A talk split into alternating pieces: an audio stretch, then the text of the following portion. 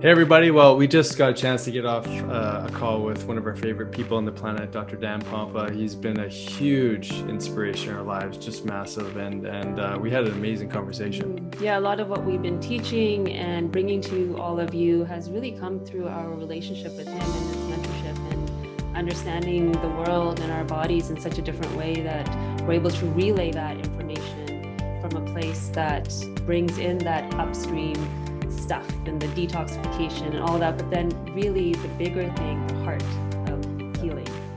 Yeah, I mean, one of the, the key concepts that we really appreciate about his teachings is 180 degree solutions.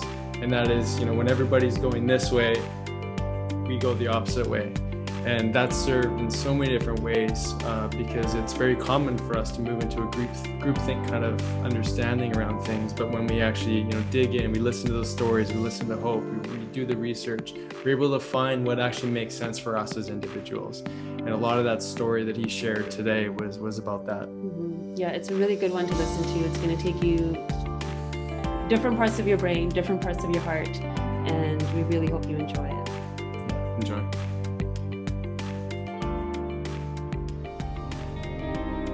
Welcome to the Health Ignited podcast with your hosts, Dr. Nick and Sonia Jensen. We are partners, parents, business partners, doctors, yoga teachers, and retreat leaders. We promise to bring you real conversations to awaken and ignite your potential to live your best life possible. Join us each week as we dive into topics varying from brain health, biohacking, hormones, and longevity, to relationships, parenting, meditation, and more. Together, creating community and building stronger foundations for the generations to come.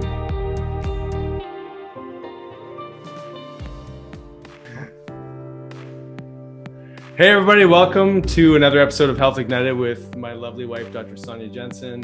Uh, you know, it's, it's episodes like this where we get a chance to speak with some of our favorite people on the planet. And this gentleman we're speaking to today is none other than Dr. Dan Pompa. He's, uh, he's been a man. I'm just going to introduce you in the way that we know uh, we know you, Dr. P. But uh, he's been someone who's been near and dear to our hearts for so many years it's very rare where you see this passion light up with within someone. They're they're calling to that higher consciousness and that higher love and their higher spirit. And to be able to share uh, the journey for people in such a profound emotional and also just deeply scientific kind of way. And so dr Pompa has brought us so many gifts in our practice and has helped change uh, the way that we help people. So dr p uh, thank you so much for joining us today. No i love you all too. And um, can't spread this message with uh, just one person. You all are impacting thousands. And so thank you for that as well. Yeah, you came into our lives at such a perfect timing because I think Nick really was searching for a mentor at that time. And uh, we felt quite alone, I believe, in our. Um, in our um, association and with our colleagues and almost misunderstood a little bit too. And then here mm. we saw you on stage with all this passion and understanding and this deep knowing of wanting to spread, like Nick was saying, this information so that we can heal the world. And we've just loved what you've done for us. Mm. As a family and for our practice and everything that you're doing. So I just wanted well, to say thank you. I appreciate that. that. means a lot to me as well. So thank you. Mm-hmm. So, I mean, there's a thousand different things that, that I love picking your brain on, uh, Dr. Pompa. But one of the things that I think would be most helpful for people going through the challenges of, of the time right now is one of your core concepts. And that core concept being 180 degree solutions. And that is, you know, when we're faced with challenge in life, it's it's so common where we kind of just move into our habits, we move into complacency, we we look for someone to tell us what to do and you know i remember hearing stories early on how you've you've kind of always gone against the grain a little bit and it served you very well. And you talk about this with your history of dyslexia and whatnot too but mm-hmm. i'd love for you to break down this concept of 180 degree solutions uh, for people. Yeah it's pretty simple. If you uh, watch the media read the media newspapers magazines you name it whatever advice they're giving regarding health do 180 degrees opposite and somehow you land on the truth every time you know it's funny you know I, it's like I, I think that that was just instilled in me from my father you know it's in um you know he was a big baseball fan and you know he said the best players were the ones that just seemed to move you know, in, in opposite direction everyone else, right? Like even before the ball was hit, they seemed to gravitate. Uh, they picked up on little clues, you know, where the person was like, you know, you know, aiming or you know whatever you want to call it in, in baseball, but they would always move opposite and somehow to where the ball was. You know, and I remember there was a uh, gosh, I was on an airplane. It was um, it was something about uh, the greatest of all time. It's a documentary, and they interviewed, and there was a theme there, right? Wayne Gretzky really stood out to me, and I'm no big hockey fan, but Wayne Gretzky, when he was a little boy, um, he would sit there for hours and hours, and he would just trace where the puck went. This is what he would do as he would watch the hockey game, and he would just sit there and he would just trace, trace, trace, trace, trace. And his father would always be like, you know, what, what, what are you doing that for? I don't know. I just like to do it. So the what made Wayne Gretzky the greatest uh, hockey player ever was the fact that he somehow always knew where the puck was going to be. And, and I believe it was this subconscious tracing of like his subconscious was able to pick up on, you know, just where it was going to be when everyone else was going this way he absolutely was going in a different direction. And like, how did he end up with the puck? You know, but you know, that there that is really it all falls into this 180 degree solution, right? Somehow you do the opposite of where the masses are going, and somehow you nail it every darn time, just like Wayne Gretzky. How did he end up with that puck? You know, so that being instilled in me, I always looked at things when the masses were accepting something, and I would say, hmm, maybe it's not right, right? And, and of course, there's exceptions to every rule, right? But you know, it really became something that I saw in healthcare, especially that when the masses grabbed onto something, you know, there was either some apparent lie or some big mistake, and later everyone found out it was absolutely wrong. So that's where it came from, Nick. Mm-hmm. I think it takes a lot of emotional resilience to do something like that because our brains are so wired to go with the grain, right? To mm-hmm. go with the or go in the direction that everybody's going in because if we don't we're not in the tribe we're mm. kicked out and then our survival mechanisms kind of show up so how do you discern that within yourself or how did you bring that out in you so you're able to discern the information and move in that direction and how can others do that for themselves you know uh, you know you're right it, it takes way more energy to go you know the other direction for sure right you know but I, I think there's also this thing in me that just I, I love hunting for truth. All right. And there's something that, you know, I just can't stand when people are deceived. And, and you know, I mean, God, God gives us all different gifts, right? And one of mine is being able to read a lot of literature and different things and you know just be able to look for truth i have a desire to look for truth and a desire to communicate it uh, because of that maybe i feel some responsibility when so, you know the, everyone's going this way. I was like, hey, you're going the wrong way. And of course, that's not always met with um, the best, you know, the, the best feedback, you know, coming back at you. But in, in, a certain, you develop a tough skin too, right? You know, where it's like, dang it, I'm going to stick up for the truth here, right? Despite it, if it's right, it's right.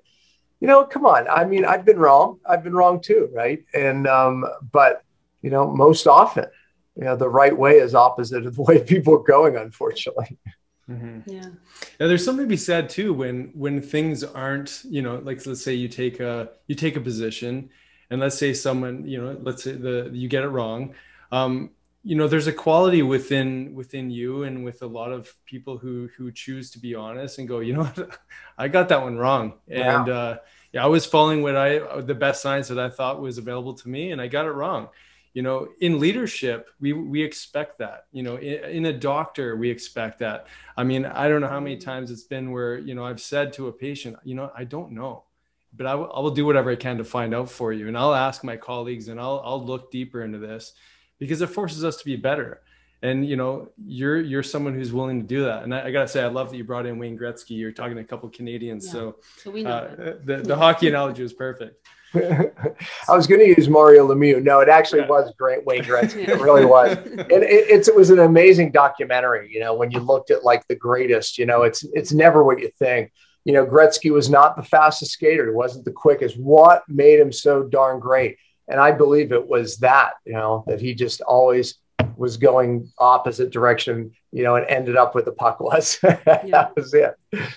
Yeah. Well, and you know, I think in the world that we're living in right now, we're we're being told so many things, and so many things feel like they're kind of going this way and that, and and and there's this inherent drive, as Sonia said, to to be part of the tribe and just sort of keep following, you know, the puck and where it's going, um, not not anticipating where it's actually going to be, which mm. is which is really the, the the blessing. So, how do you how do you help people sort of transition into okay, wait a second things are maybe not as they seem um, how how do we sort of work through a bit of that cognitive dissonance and it could be something as simple as like the fat issue like our fat's bad you know all the way up to you know our current you know uh, things that are the current crises in the world that we're facing right now whether it be mass and everything else but mm-hmm. how do you help people sort of change their trajectory into looking to that anticipatory event of where things could be going versus getting so lost on on the right now you know, one thing I found, right, with my ability to remember, um, you know, facts, statistics, studies, there was a time where I thought that would change people, right? Surely, you know, if you just gave them enough information, you know, they'll change directions. Uh, unfortunately, that's not true, you know, and uh, darn it with the mask thing, if I didn't make the same mistake again, right? Where I literally started acquiring studies that masks don't work. And the Cochrane collaboration, which looks at thousands of studies, and you know they have a way of narrowing in good studies versus bad studies. And I think they looked at masks from 2016 to present, and at that time I think it was in June.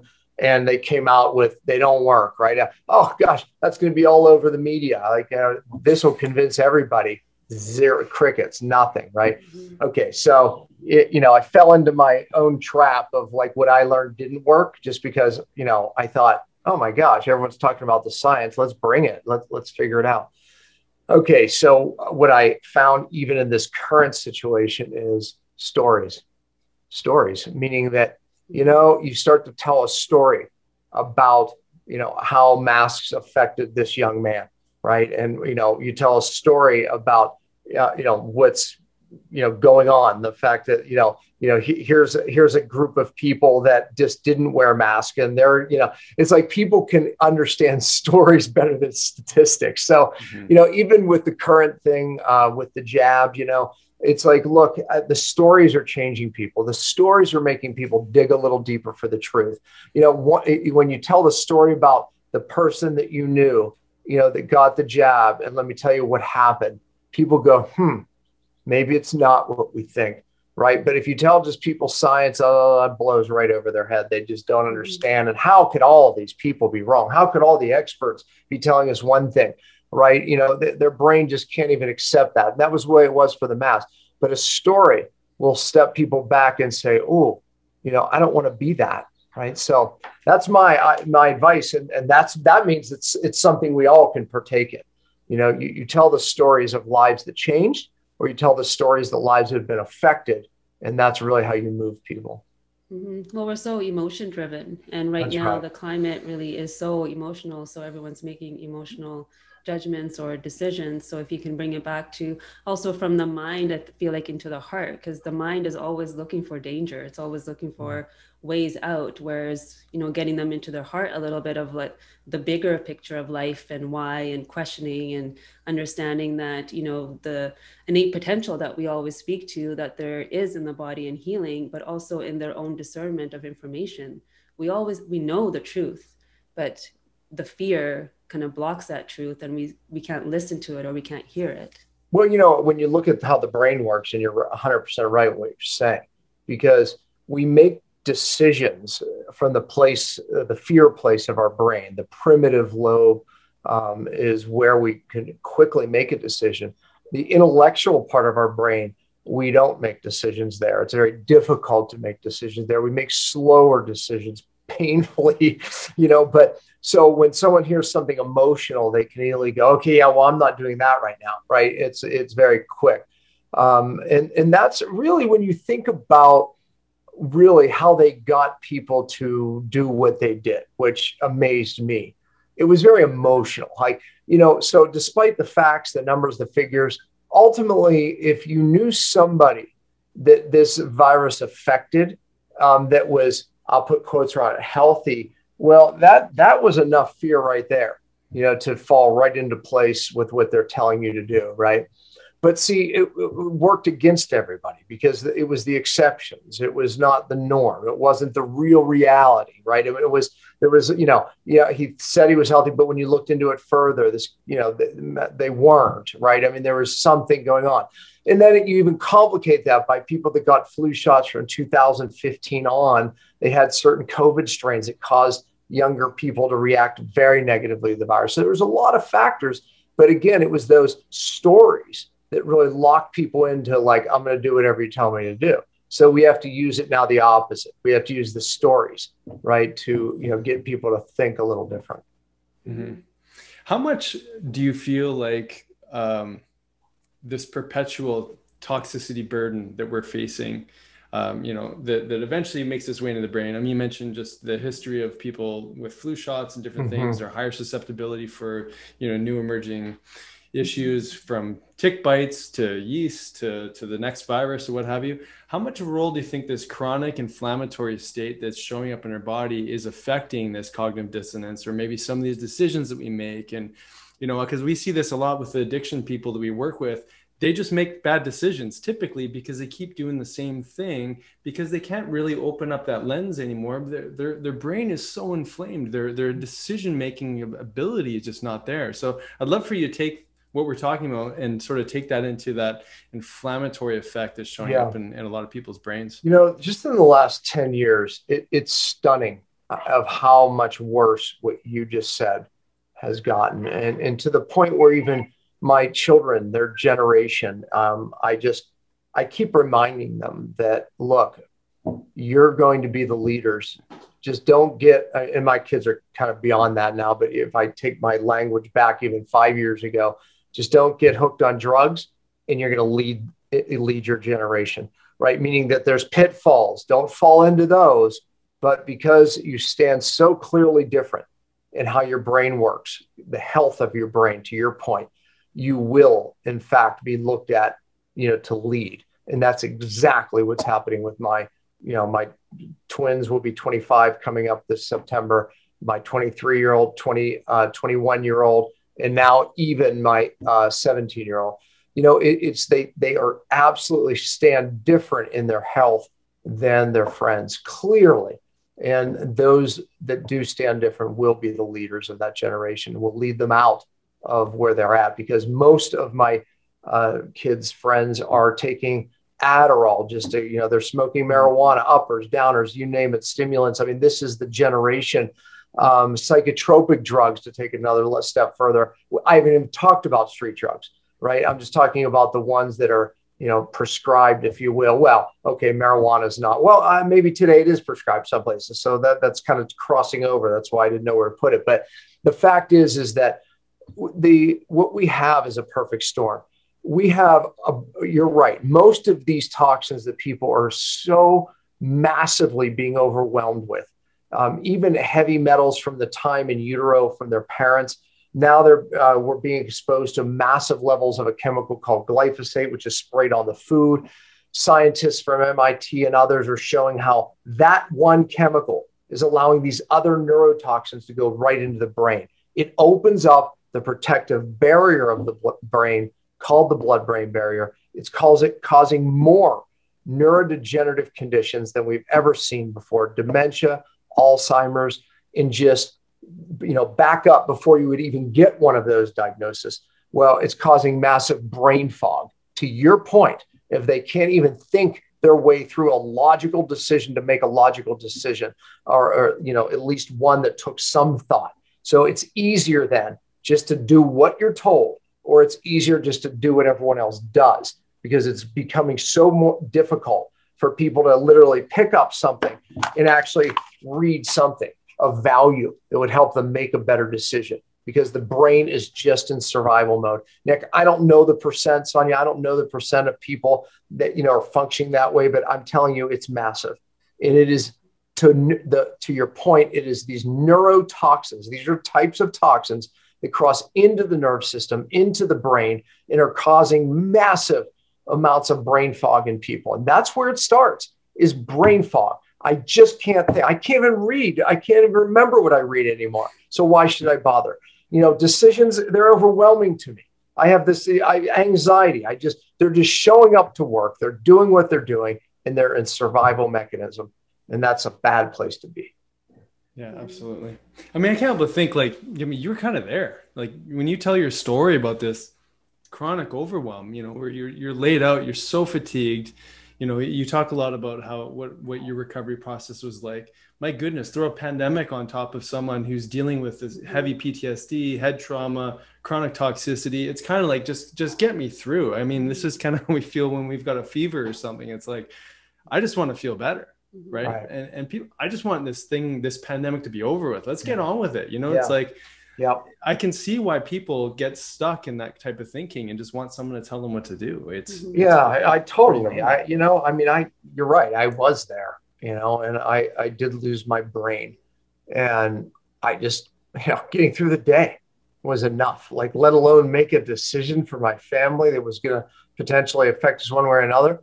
At that point i'm just i'm yielding you know to mm-hmm. whoever right? So yeah great point there mm-hmm. And then you think about the generations to come. So if there's a, fa- a young family that's dealing with this within themselves, and now you know the wife gets pregnant, and she's dealing with her own stresses, all those hormones and everything are now going into through the placenta, all the toxicity is going there, and now kids are being born with adrenal insufficiency or these toxic levels and getting diagnosed with ADHD when they're going to school. It's like it's this perpetual cycle that keeps happening. So where do you start with somebody? Like how do you because when somebody's stuck, it's like time has frozen in that moment. So how do you like unstick them from their habits or from their lens or or help them widen their lens so they can really see that? I know you're using yeah. stories, but is there some like other ways through the physical body so that there's more clarity? Yeah, look, I mean honestly, you can watch somebody come out of that state you know, you, you know, I mean, my detox, the, the detox y'all do in your office, mm-hmm. right? We bring them through a prep phase, bring them through a body phase, ultimately to get them to a brain phase. And that's how I got my life back, right? And that's mm-hmm. how we see thousands of people get their lives back. You can see that starting to come back. And, and again, I look, I, I don't want to make it sound simpler than it is, meaning, oh, just just take this and hey, your brain comes back because you, you see enough of that from social media. You see enough of that, you know, just everyone hucking a product. Uh, if it was as easy as Prevagen, right?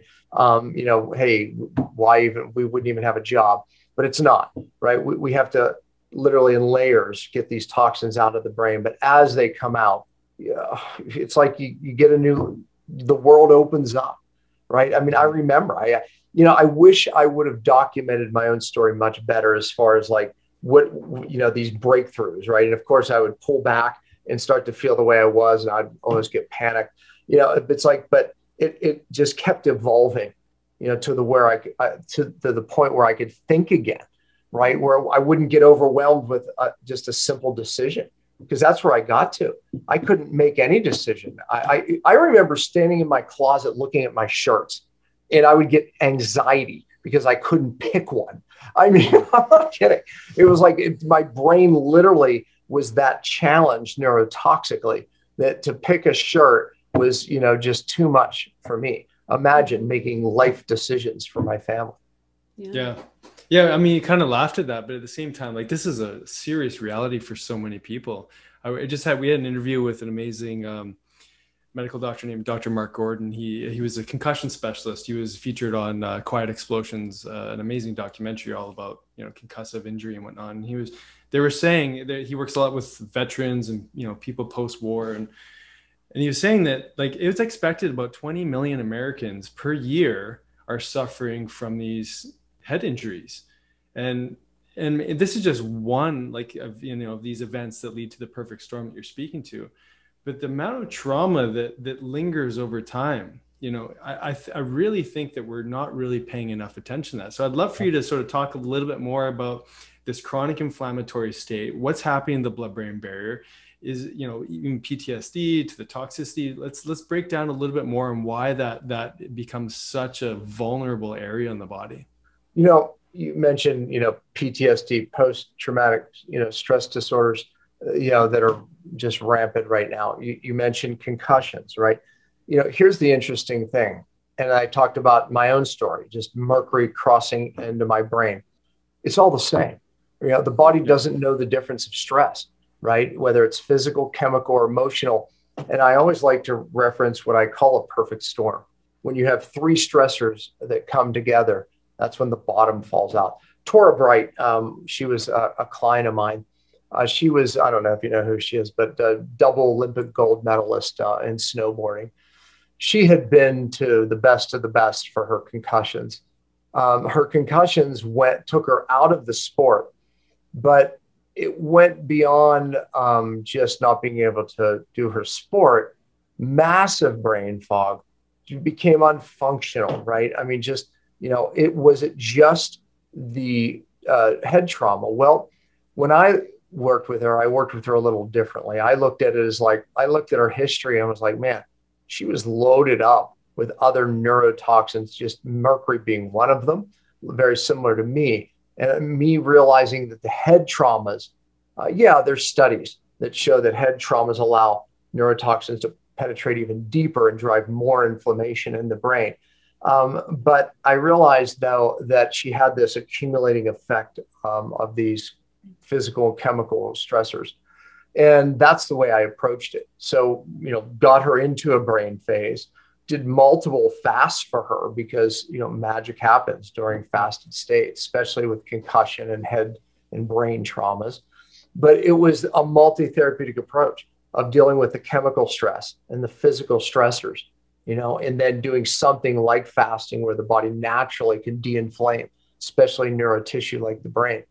So I, you know, I mean, I remember at one of my seminars, I showed like some of the top neurologists um, in the world talking about fasting and why fasting can change the brain so rapidly.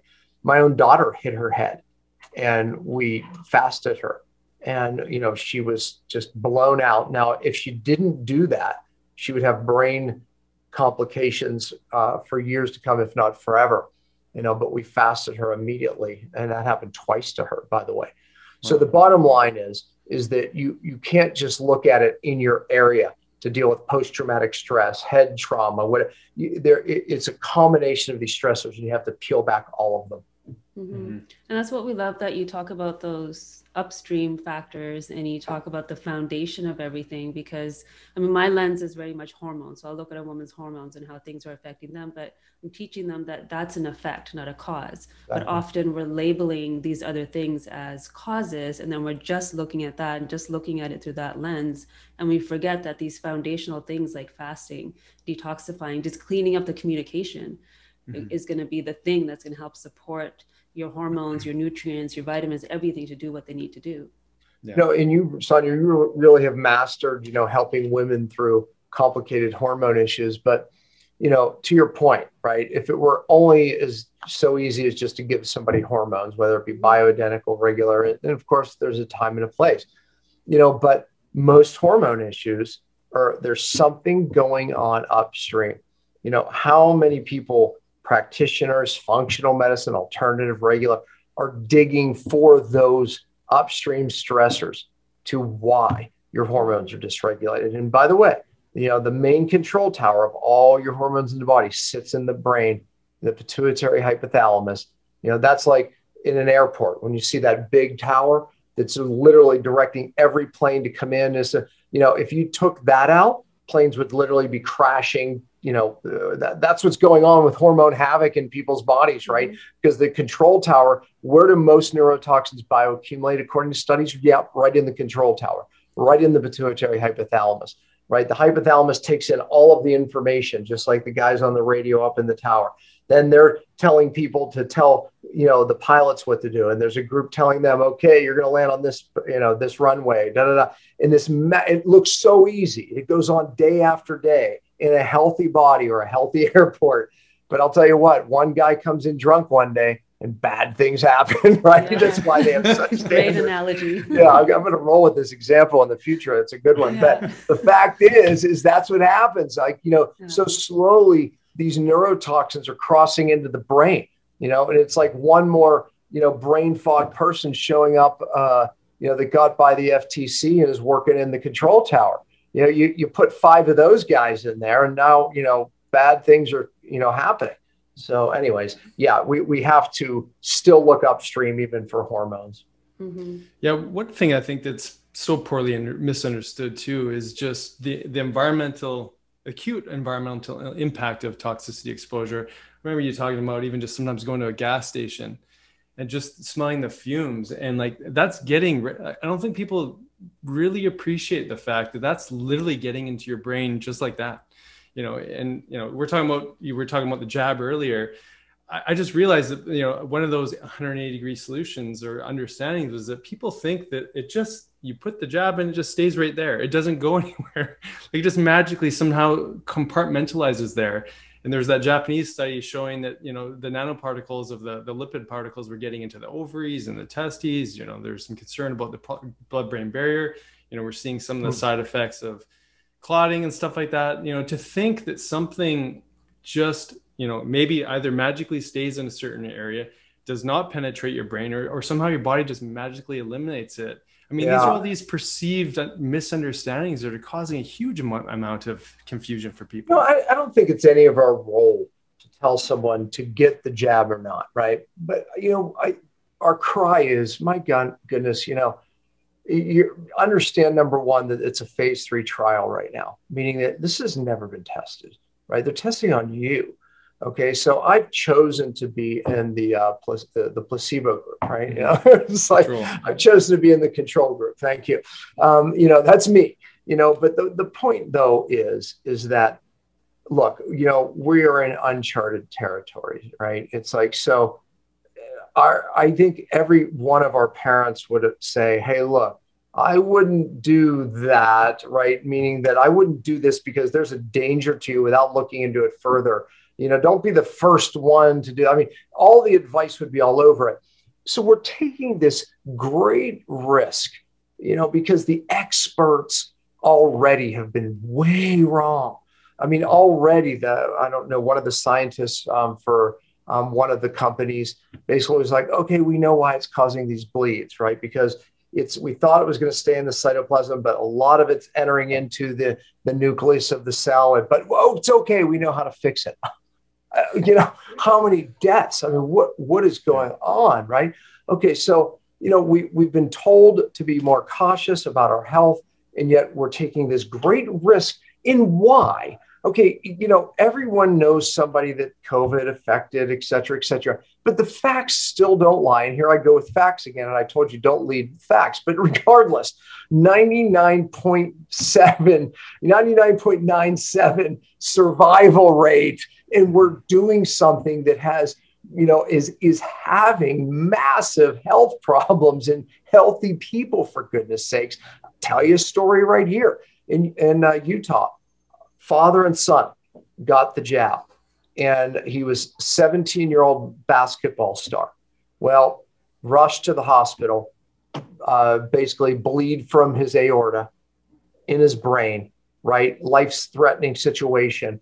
The father is dealing with his son, denying his own symptoms. He ends up in the hospital. I believe he's still in the hospital, and he has multiple uh, pulmonary em- uh, embolisms that are happening because of bleeds. They can't even count in his life or death situation. And one more story.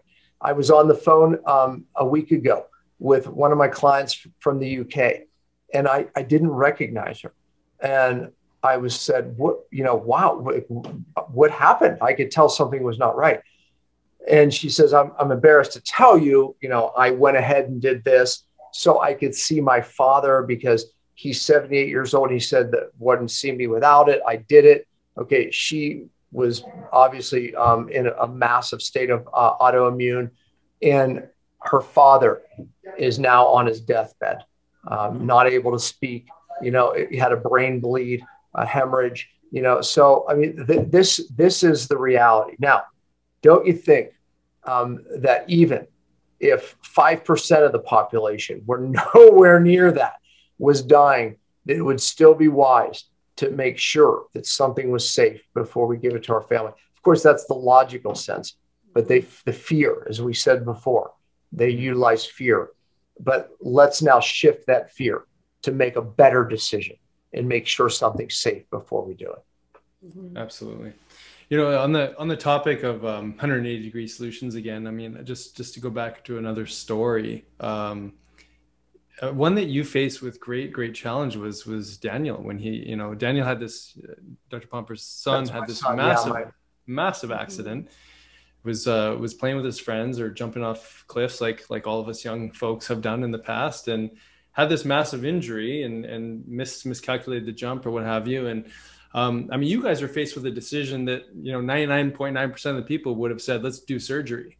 I mean, it, it was remarkable to hear this healing story that that you took your son through, and and I would I'd love for you to touch in yeah. on some of these things because where I'd love this conversation to go is into like resiliency, building resiliency, trusting, and you know having faith and and applying you know the, this multi-therapeutic approach. But I'd mm-hmm. love for you to share a little bit about that journey of of going in a different direction by the way, a lot of things that um, we took my son into a miraculous healing, you all do in your office. But, you know, um, it was a tough decision just to give you a little bit of the background. My, my son and his friends were jumping off this 60 foot cliff into the water.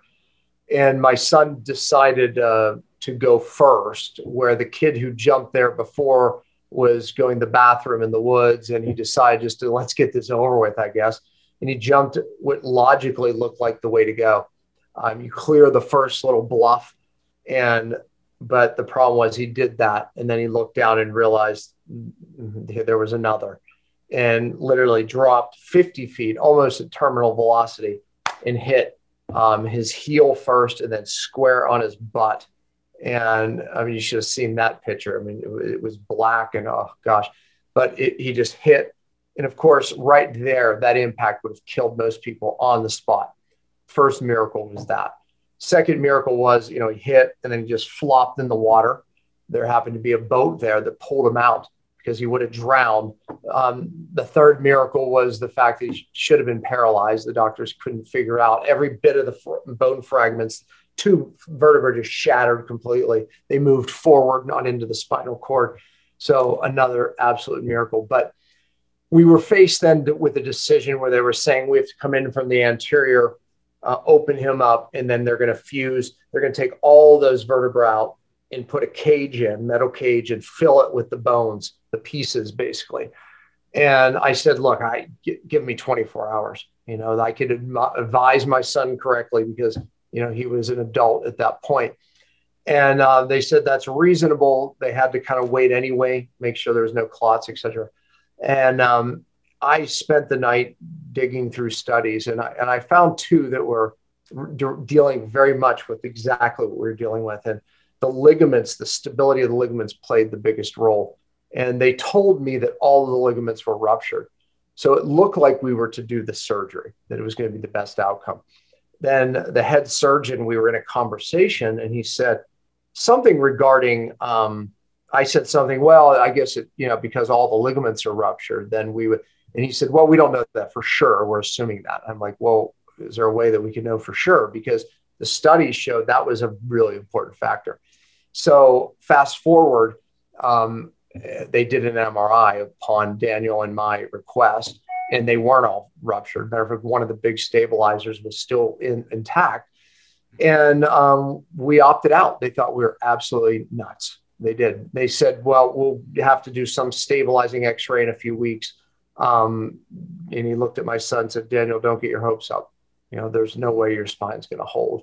Um, well, in that time, two half weeks, um, the x ray, it did hold.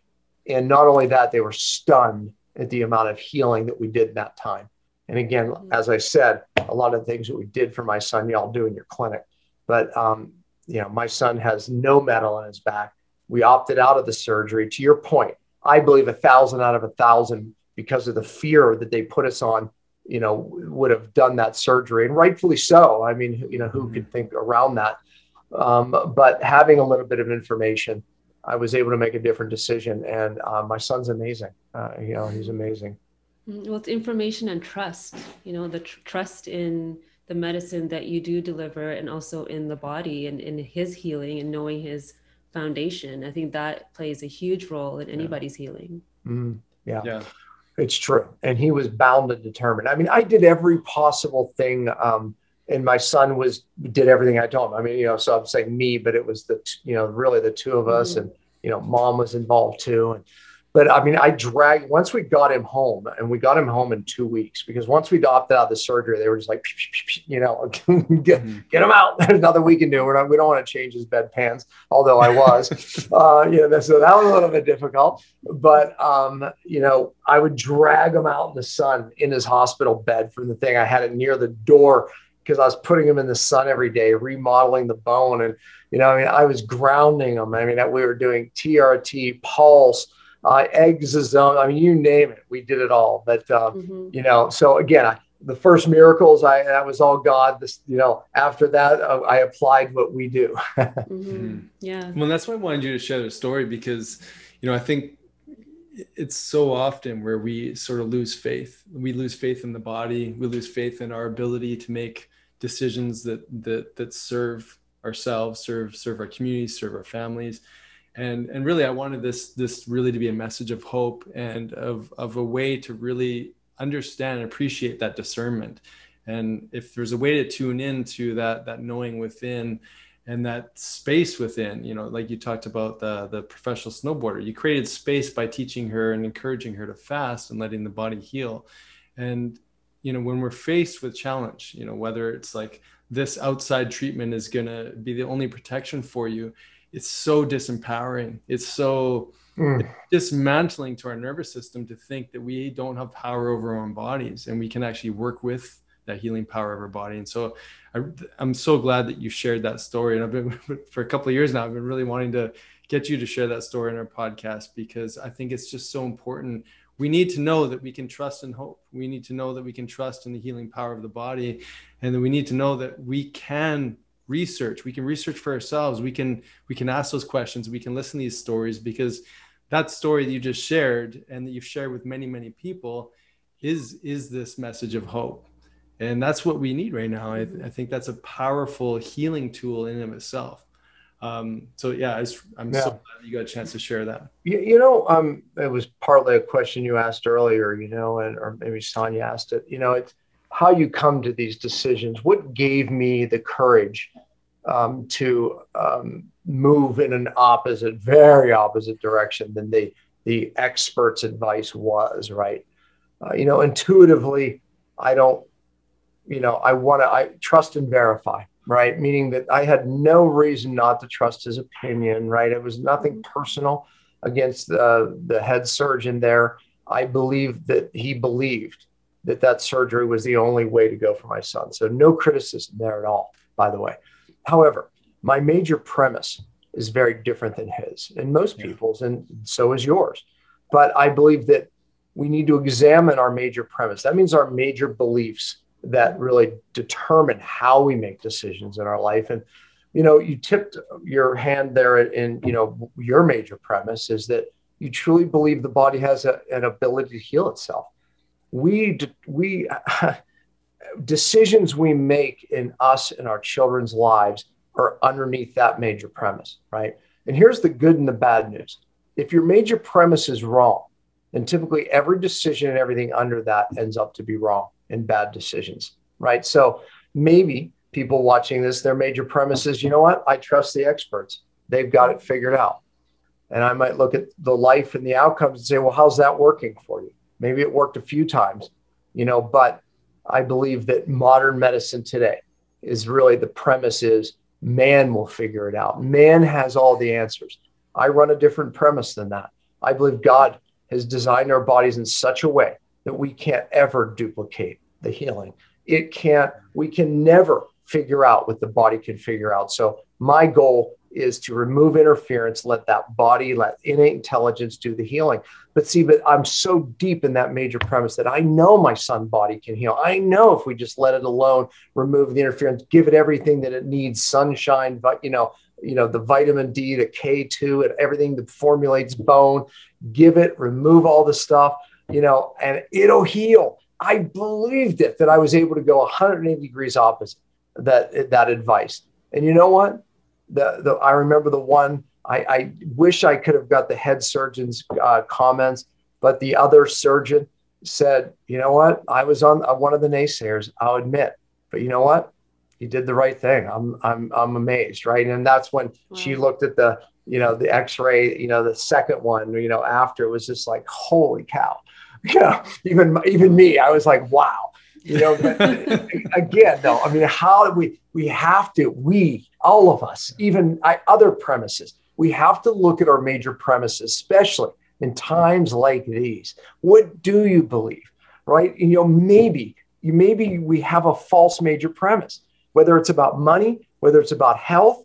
But if it's wrong, we end up looking at our lives going, How did I get here? Probably because one of your premises is wrong. And you know what? Oftentimes, someone we love gave us this false major premise, right? That with, with good intentions. But needless mm-hmm. to say, you know, it, it led us to a lot of bad in our life. So we can change it, right? Right? We can mm-hmm. change those premises. I've changed many, you know, uh, along the way, going, wow, was I wrong about that? I got to think about that different, you know, and then watch your life change when you change that major belief.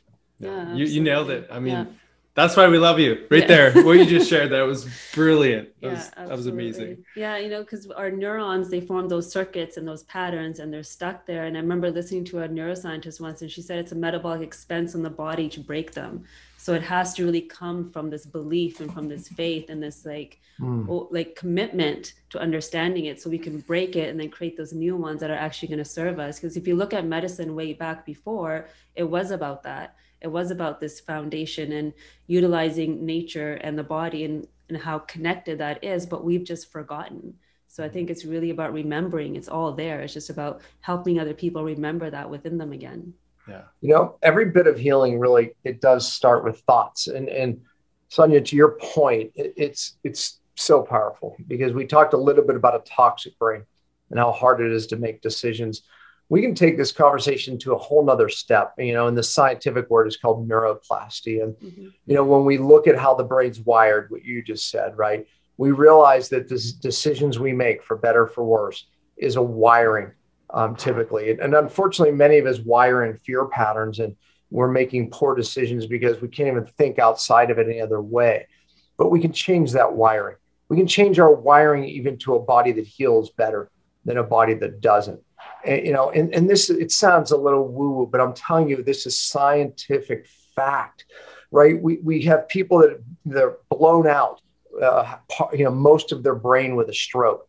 And yet, working with the right therapist that knows neuroplasty can go around those massive traumas and rewire the brain and get somebody to talk again, move limbs again. I mean, it's pretty miraculous. Um, you know, there's a, a, a, I wish I had it right here, a, a book that I'm reading called um, uh, The Brain, uh, The Brain That Changes Itself. Oh, yeah. Dr. Norman Doidge. Yeah, Norman yeah, Doidge. Amazing. Oh, my gosh. Yeah. I mean, it, I think that's good for our viewers because um, it, it's stories. He teaches in stories, but it's the history of neuroplasty. But after you read enough of the stories, whatever you're dealing with, from an emotional trauma to a physical trauma, something that's not healing, something bad, I, I think you'll have the courage to realize your, your premise of where healing comes from will change. I promise you that. Mm-hmm. You know, but I think it'll g- give you the courage that in hope that wow, you know, my healing starts with um, thinking different. You know, and dang it, I'm going to think different. And I'm telling you that that at first intention will set off, you know, just uh, you know, literally a, a whole different, you know, outcome in, in your future. Mm-hmm. You're talking my jam, Dr. this is the stuff I love. It's so good. Yeah. Yeah. Yeah. So, I mean, I don't know if you want to answer, ask any other questions before I ask. No, I, I, think. Yeah, this is just, a good place. It's so good. Yeah. So, so my question for you, I mean, you've had so many different experiences in your life where you've seen your son challenged and you've seen yourself challenged in your physical body and you know we have these moments that bring up these challenges, but we build resilience from it. We build a different lens from it as well. And we come so close to, I believe there's a veil between like birth and death. Like even with our thoughts and with our, the way the body's healing, there's there's always a cell's always dying and another one's being reborn. And you know, if you were to look at your life in to- in totality and knowing that maybe tomorrow was it, what's the imprint that you want to leave on the rest of the world? Mm, wow. You know, I'll tell you, you know, I, I think we've all, and you've heard me say this, you know, I believe we all have a purpose, yes, but I think it goes beyond purpose into promise, you know, and, you know, that promise that God gave me when I was sick to my wife that, you know, not only was I going to get well, but take a message to the world. You know, that message I've recently, you know, God laid on me that he was carrying that legacy through my children. And, you know, um, I just got goosebumps because, you know, I feel like some of that has already been accomplished, you know, but it, it is the, honestly, so much of the message that we just spoke about in this interview, you know, is what still excites me more than ever, you know, that the body can heal itself, you know, and looking in these areas where most people aren't of what's really needing to be removed, including our thoughts, you know, as we just discussed, right? Um, uh, yeah, that, that, that's really it. And bringing you know a unique way um, of detoxing the brain to the world. You know, that you know, that I hope is my legacy. It is. Well, it's living on in us, and yes. yeah, and I mean, I couldn't help but think as well when you were speaking about your son. Just you know, you talked about it as the the central unit of what your family went through, but the impact that you had on on the surgeons on that hospital the stories that reverberate after you guys have been there and you know and then that's that's that same message that goes through every patient we work with through you know every talk you every you know every conference you teach at the the permutation into each of these stories that you spoke of at the beginning that were so important for people to really anchor in because we do remember those stories mm-hmm. And those stories become part of that belief system, that new structure, that new way of operating in our own lives, but also that new way of uh, really appreciating this relationship to Mother Earth and God and and and everything that makes us or allows us to move into our healing and our and our purpose, as you mentioned. So. Mm. Uh, the brilliance with which you speak, Dan. I mean, mm-hmm. I, I remember saying, pulling you aside at one point when we, I think we just signed on to be docs with you, and I said, Dan, I want to do what you're doing. Hmm. and, and I truly feel like I am now, and I'm so grateful to you. We we are so grateful yeah, to you. Are. Yeah, well, I love you both, and you are doing it in a big way and making a difference, and a, and a, and a legacy, right? Butterfly effect. I haven't spoken on it in a long time, you know, but it's these little waves that we make that end up to be, you know, hurricanes in another part of the world, right? And an mm-hmm. effect that it can have. So y'all are having a bigger effect than you think. Mm, thank you. Thank you so much. Well, this was an amazing uh, episode. I can't wait for people to, to tune in. Uh, Dr. P, there's going to be a lot of doctors that, that want to keep learning from you. What are the best ways? I mean, you're on social media thanks to, I think, the, the whole family helping support your, your platforms and everything. But what are the best ways that, that you think people can follow you? You've obviously got Cell TV. Um, but please share. Uh, all I mean, the, the podcast resources. is one way. It's if you just go to cellularhealing.tv, pretty easy. Um, you can get to the podcast. Also, my website, drpompa.com, um, and you can access a lot there as well. Yeah, amazing. Thank you. Thank you. So much love to you, Dan. Thank yeah. you. Likewise. Thanks, guys.